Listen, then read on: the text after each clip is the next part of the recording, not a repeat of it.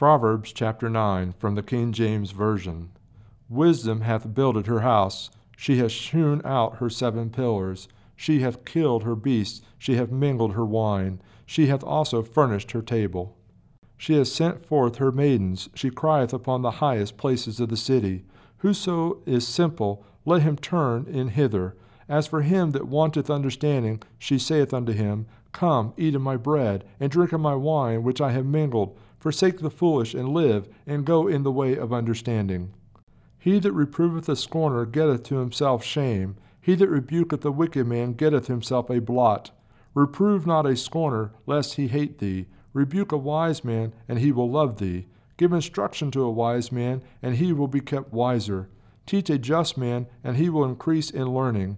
The fear of the Lord is the beginning of wisdom, and the knowledge of the holy is understanding. For by me thy days shall be multiplied, and the years of thy life shall be increased. If thou be wise, thou shalt be wise for thyself, but if thou scornest, thou alone shalt bear it. A foolish woman is clamorous, she is simple and knoweth nothing, for she sitteth at the door of her house, on a seat in the high places of the city, to call passengers who go right on their ways. Whoso is simple, let him turn in hither. And as for him that wanteth understanding, she saith to him, Stolen waters are sweet, and bread eaten in secret is pleasant. But he knoweth not that the dead are there, and that her guests are in the depths of hell.